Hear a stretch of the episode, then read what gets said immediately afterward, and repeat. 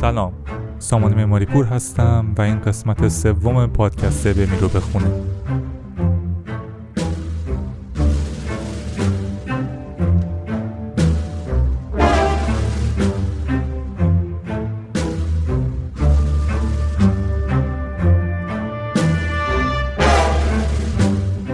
در این پادکست که یک هفته در میو منتشر میشه سعی بر اینه که در مورد کتاب ها، مقالات و اخباری که به بهتر شدن زندگیمون کمک می‌کنن گفتگو کنیم و کنار هم یاد بگیریم.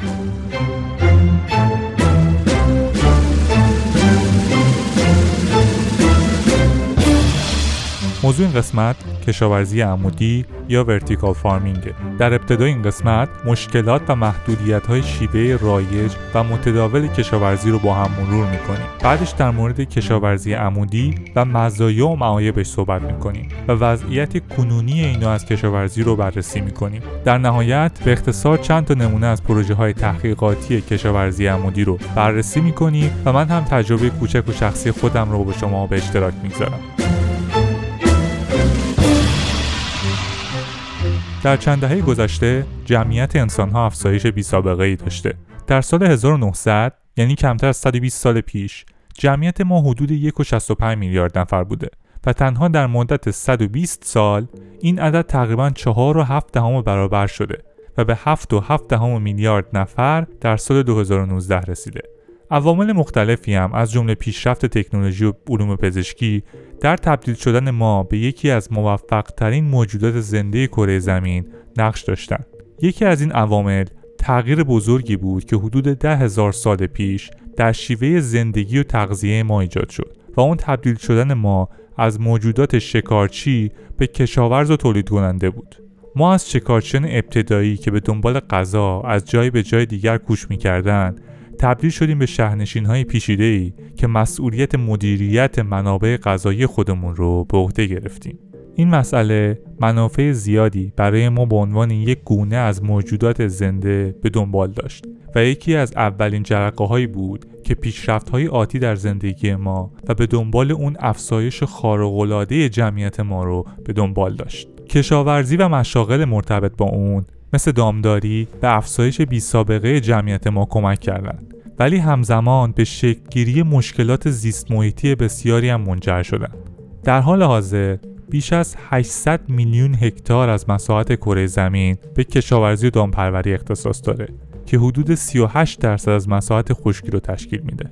با توجه به اینکه حدود 33 درصد یعنی یک سوم از خشکی ها رو بیابون ها تشکیل میدن سهم محل زندگی ما انسان ها جنگل ها یخچال های طبیعی کوهستان ها و سایر زیست ها کمتر از 29 درصد از خشکی روی زمینه و ما به صورت مستمر با سایر ساکنین این کره خاکی بر سر اون 29 درصد در رقابتیم.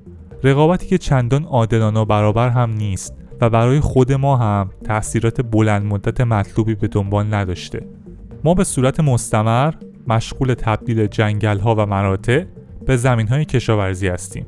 تا قادر به تامین نیاز غذایی جمعیت رو به رشدمون باشیم تلاش ما برای حل دغدغه تامین غذای جمعیت رو به رشدمون بهای گذافی برای طبیعت داشته اما من تو این قسمت فقط از محدودیت های روشی که برای ده ها هزار سال پیش گرفتیم صحبت می‌کنم و زیاد به عوارض زیست محیطی اون نمی‌پردازم. An environment is a system of living things. The earth is our environment. The capacity of our environment to provide space, to produce food, and to supply energy are all limited. Humans thrive on less than 17% of the Earth's surface and only about 4% will grow crops. We depend on these limited resources for our survival. Yet we are increasing our population as if they were infinite.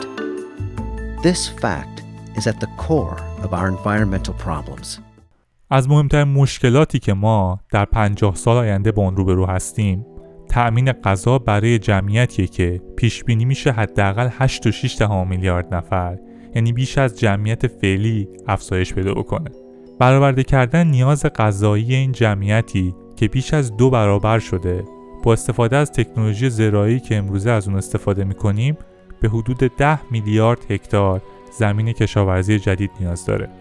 یعنی مساحتی به بزرگی کشور برزیل ایجاد این میزان از زمین کشاورزی جدید هم تقریبا غیر ممکنه فارغ از عواقب زیست محیطی تبدیل جنگل ها به زمین های کشاورزی و تأثیر مستقیم اون بر روی گرم شدن جو زمین زمین های کشاورزی فعلی ما هم به دلیل ابتدایی بودن اصول و تکنیک های کشاورزی همواره در معرض فرسایش قرار دارند. در اکثر موارد تقاضا برای محصول بیشتر از حجم مواد مغذی موجود در خاکه و به همین دلیل اکثر مزارع به صورت گسترده از کودها استفاده می‌کنن. علاوه بر این استفاده از سموم برای از بین بردن آفتها موجب آلوده شدن آبهای سطحی و زیرزمینی و در نهایت از میان رفتن تمامی منابع آب شیرینی میشه که در اطراف محل زندگی ما انسانها قرار دارن روی هم رفته عدم وجود یک روش بهینه و جایگزین در کنار افزایش بی سابقه جمعیت در نهایت هرج و مرج، قحطی و مشکلات گسترده زیست محیطی رو به خصوص در کشورهای پرجمعیت به دنبال خواهد داشت. With the global population set to exceed 10 billion people by 2050, the challenge of providing enough food for everyone in a sustainable, efficient, and cost effective way is rising in significance. Shedding the restrictions of seasonal weather patterns, overcoming transportation challenges, and significantly enhancing yields, the growing trend of vertical farming could herald the future of food production. یکی از راهکارهای این مسئله که امروز در موردش صحبت میکنیم کشاورزی عمودی یا ورتیکال فارمینگه. کشاورزی عمودی امکان کاشت محصولات کشاورزی رو به صورت مستمر و چهار فصل در محدوده ساختمانهای بلند فراهم می‌کنه. قبل از اینکه در مورد مزایای این نوع کشاورزی صحبت کنیم، بیایید یک تصویر ذهنی از یک ساختمون بلند بسازیم. فرض کنید این ساختمون چند طبقه داره و هر طبقه یک سالن بزرگ به مساحت حدود 500 متر مربع که پر شده از گلدون های بزرگ که مثل قفسه های کتابخونه ردیفی چیده شدن. هر ردیف هم از گلدون هایی که مثل طبقه های یک قفسه روی هم چیده شدن تشکیل شد و نور مورد نیاز برای فتوسنتز گیاهان هم از طریق لامپ های LED که بالای هر گلدون قرار گرفته تأمین میشه. حالا بیایید به صورت مختصر در مورد مزایای کشاورزی عمودی صحبت کنیم. به دلیل بسته بودن محیط کشت هیچ محصولی در اثر شرایط بد جوی مثل سیل، خشکسالی یا طوفان از بین نمیره. علاوه بر اون با توجه به اینکه های بلندی که به کشاورزی عمودی اختصاص پیدا می‌کنند معمولا در محدوده شهرهای بزرگ یا حومه اونها قرار دارند نیاز به جابجایی محصول برای رسوندنش به دست مصرف کننده هم به شدت کاهش پیدا می‌کنه. در نتیجه نزدیک کردن محیط کشت به مصرف کننده هم تولید گازهای گلخانه‌ای مورد نیاز برای حمل و نقل محصولات به شدت کم میشه هم میزان فساد و دوریز محصولات نکته باور نکردنی اینه که حدود 18 درصد میوه ها و 18 درصد صیفی‌جات از زمان برداشت تا زمان رسیدن به محل عرضه و مصرف کننده نهایی فاسد میشن و هیچ وقت حتی به سوپرمارکت ها هم نمی‌رسن. از دیگر مزایای کشاورزی عمودی عدم نیاز به استفاده از سموم به منظور از بین بردن آفاته. اکثر ساختمان هایی که به کشاورزی عمودی اختصاص پیدا می‌کنن به صورت مستمر تحت نظارت قرار دارند تا عوامل خارجی به اونها وارد نشن و در نتیجه آفات و بیماری ها در زمان رشد محصولات مشکلی ایجاد نکنند. مزیت بعدی کشاورزی عمودی کاهش مصرف آب و همچنین افزایش میزان آب آشامیدنیه.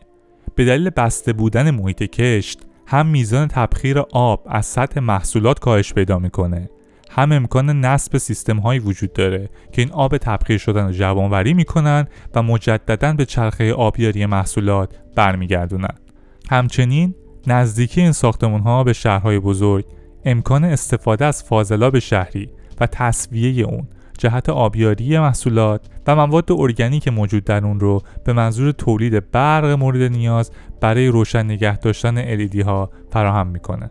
این مسئله باعث میشه نه تنها از آلودگی آبهای سطحی و زیرزمینی که حاصل از روش های سنتی کشاورزی جلوگیری بشه بلکه مدیریت فاضلاب شهری هم به مراتب ساده تر و کم هزینه تر بشه کشاورزی عمودی موقعیت شغلی جدیدی هم توی شهرها ایجاد می‌کنه و کسانی که در این مجموعه ها مشغول به کار میشن نیازی به مهاجرت به حومه شهرها برای کار در این مجموعه ها رو ندارن.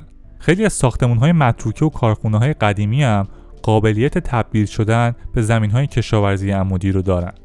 جالبه بدونید طبق محاسباتی که برای تأمین نیاز غذایی سالانه یک نفر بر روی مریخ با استفاده از تکنیک های کشاورزی عمودی منتشر شده فقط به فضایی به مساحت 28 متر مربع احتیاج است.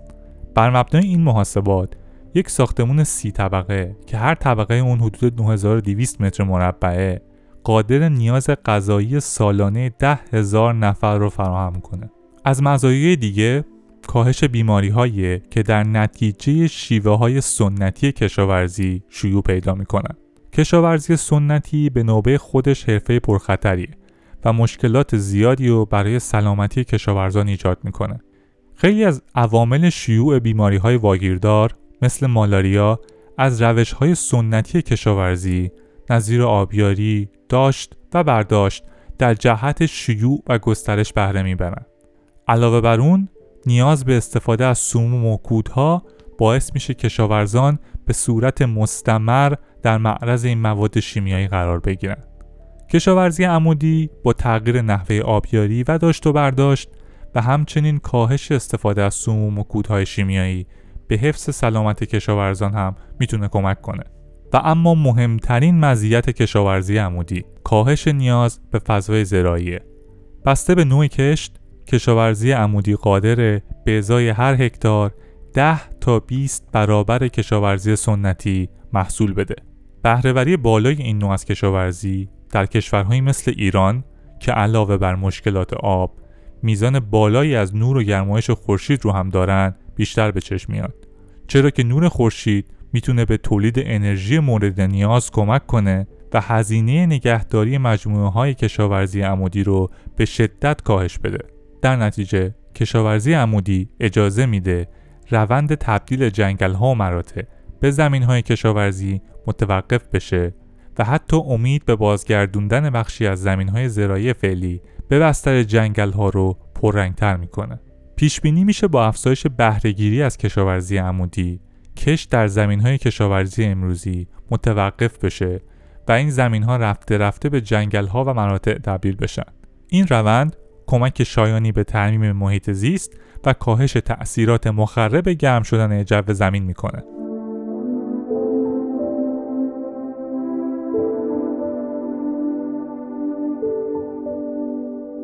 خیلی از ما کم و بیش با گلخونه ها آشنایی داریم و می‌دونیم کاشت و برداشت در یک فضای بسته چیز جدیدی نیست و سالهاست که مورد استفاده قرار می‌گیره.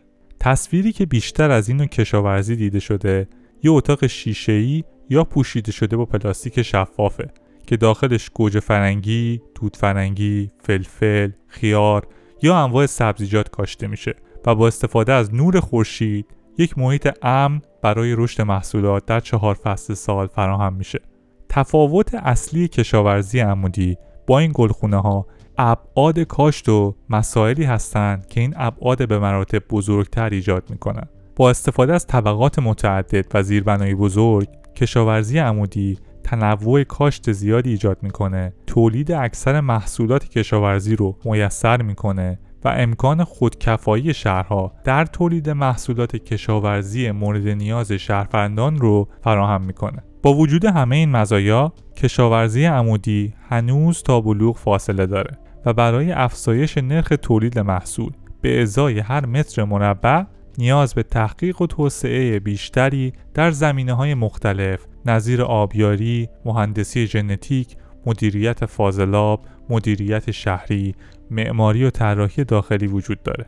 پشتیبانی دولتی و سرمایه گذاری بخش خصوصی هم می‌تونن انگیزه کافی برای کارآفرینان، محققان دانشگاهی و شهرداری ها رو ایجاد بکنن تا روند بلوغ و توسعه این نوع کشاورزی تسریع پیدا بکنه.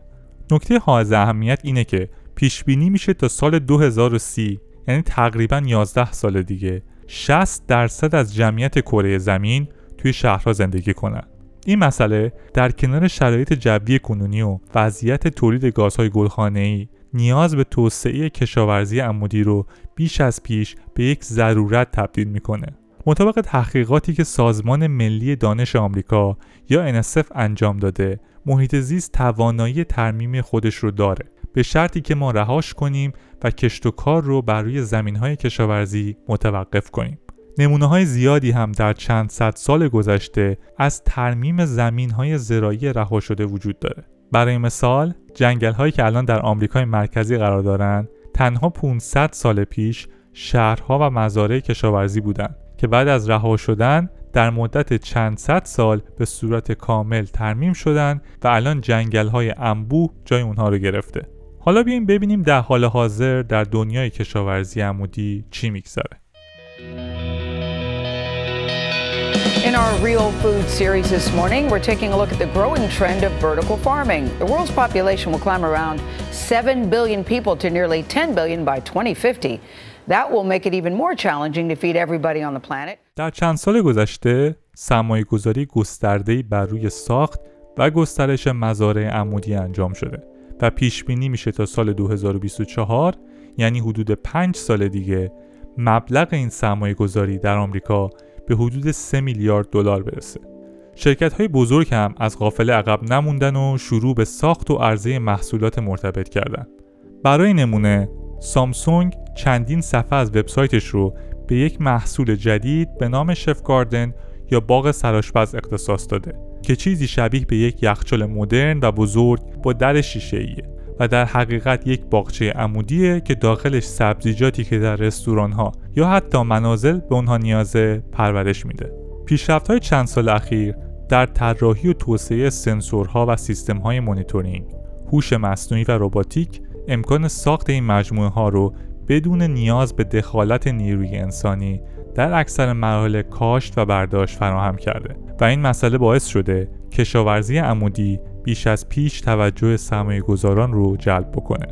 باغهای عمودی نوین از دوربین ها و سنسورها برای زیر نظر داشتن دائمی سلامتی گیاهان استفاده می از هوش مصنوعی برای پردازش داده های جمع شده از این دوربین ها و سنسورها و اتخاذ بهترین تصمیمات برای مدیریت مجموعه بهره می‌برند و عملیات کاشت، برداشت و حمل و نقل محصولات رو به کمک بازوهای مکانیکی و ربات ها انجام میدن.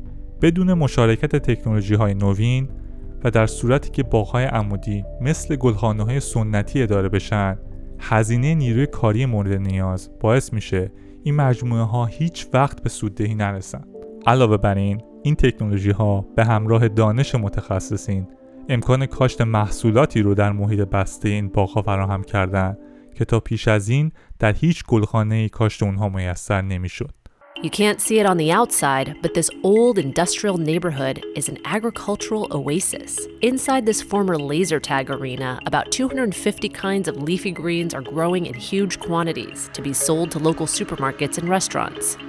This is Aero Farms, a massive indoor vertical farm in Newark, New Jersey. Our mission is to build farms in cities all over the world so people have access to fresh, great tasting, highly nutritious نمونه های زیادی از سرمایه گذاری های میلیون دلاری در ساخت و توسعه باغهای عمودی به خصوص در آمریکا وجود داره.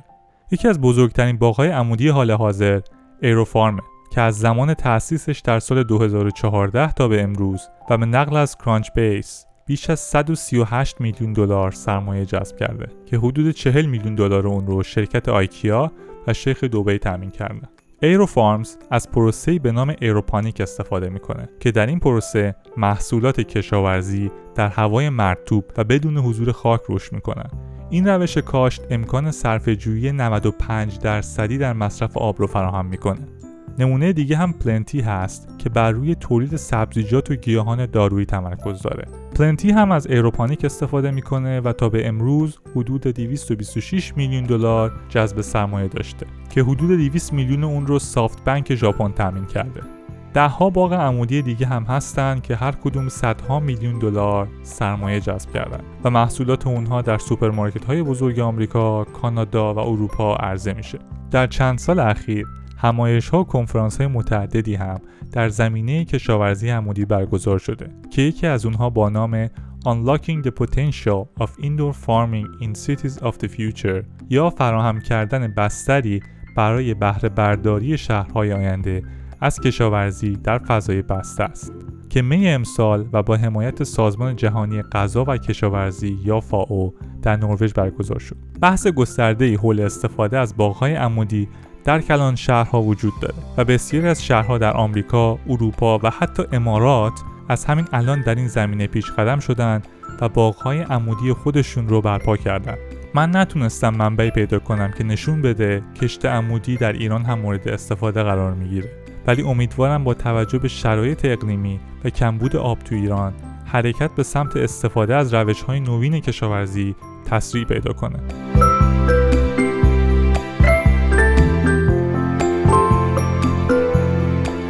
شاید کشاورزی عمودی بیش از هر نوع دیگه از زراعت با علم و تکنولوژی گره خورده. یکی از جنبه های مدیریت باغهای عمودی، مدیریت آبیاری، کوددهی، میزان تابش نور، دمای محیطی، رطوبت هوا و سایر پارامترهاییه که با سرعت و کیفیت رشد محصولات نسبت مستقیم دارن. محققین مایکروسافت سالهاست بر روی سیستمی کار می‌کنن که با بهرهگیری از هوش مصنوعی داده های مرتبط با شرایط تک تک گیاهان موجود در باغهای عمودی رو جمعآوری می‌کنه و سعی در فراهم کردن شرایط بهینه برای رشد اونها می‌کنه. این نوع سیستم ها در آزمایشگاه ها و مؤسسات تحقیقاتی مختلف نظیر اونچه در مایکروسافت وجود داره یا پروژه سل در دانشگاه میشیگان توسعه داده میشن و به صورت مستمر با بهرهگیری از یافته های جدید تحقیقاتی دقت و کارایی اونها افزایش پیدا می‌کنه. و موجب میشه کشاورزی عمودی در کنار مزایای زیست محیطیش یک روش کسب درآمد با سود بالا باشه و وعده این سود بالا سرمایه گذاران بیشتری رو هم جذب کنه. اگر علاقه داشتید با تحقیقات یا موقعیت های کارآفرینی در این حوزه بیشتر آشنا بشید به صفحه فیسبوک پادکست سری بزنید و منابع استفاده شده در این قسمت رو مرور کنید. اکثر ما هیچ وقت وارد چرخه تولید محصولات کشاورزی نمیشیم. ولی میشه کم و بیش از روش های کشاورزی عمودی برای تولید بخشی از غذای خودمون و خانوادهمون در محل زندگیمون استفاده بکنیم. من حدود سه ماهه که با ساختن یک سیستم ساده آبیاری و روشنایی که ساختش فقط دو روز از من زمان گرفت و نگهداری اون زحمتی بیشتر از پر کردن یه مخزن آب نداشته نیازم به خرید ریحون و فلفل رو کاملا برطرف کنم. این تجربه اونقدر دلچسب و جذاب بود که به محض اینکه فرصت چند روزه پیدا کنم گوجه فرنگی و نعنا رو هم به باغچه 50 سانتی متریم اضافه می‌کنم.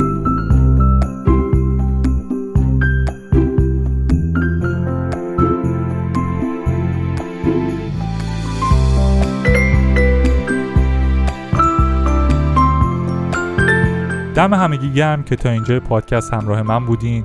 اگه این پادکست رو دوست دارید لطفا پادکست رو با دوستانتون هم به اشتراک بگذارید و در Google Podcast، Apple Podcast، Spotify یا هر جای دیگه که پادکست هاتون رو اونجا گوش میدین بمیر و بخون رو follow کنید تا دو هفته دیگه و قسمت بعدی شاد باشید و خدا نگهدار.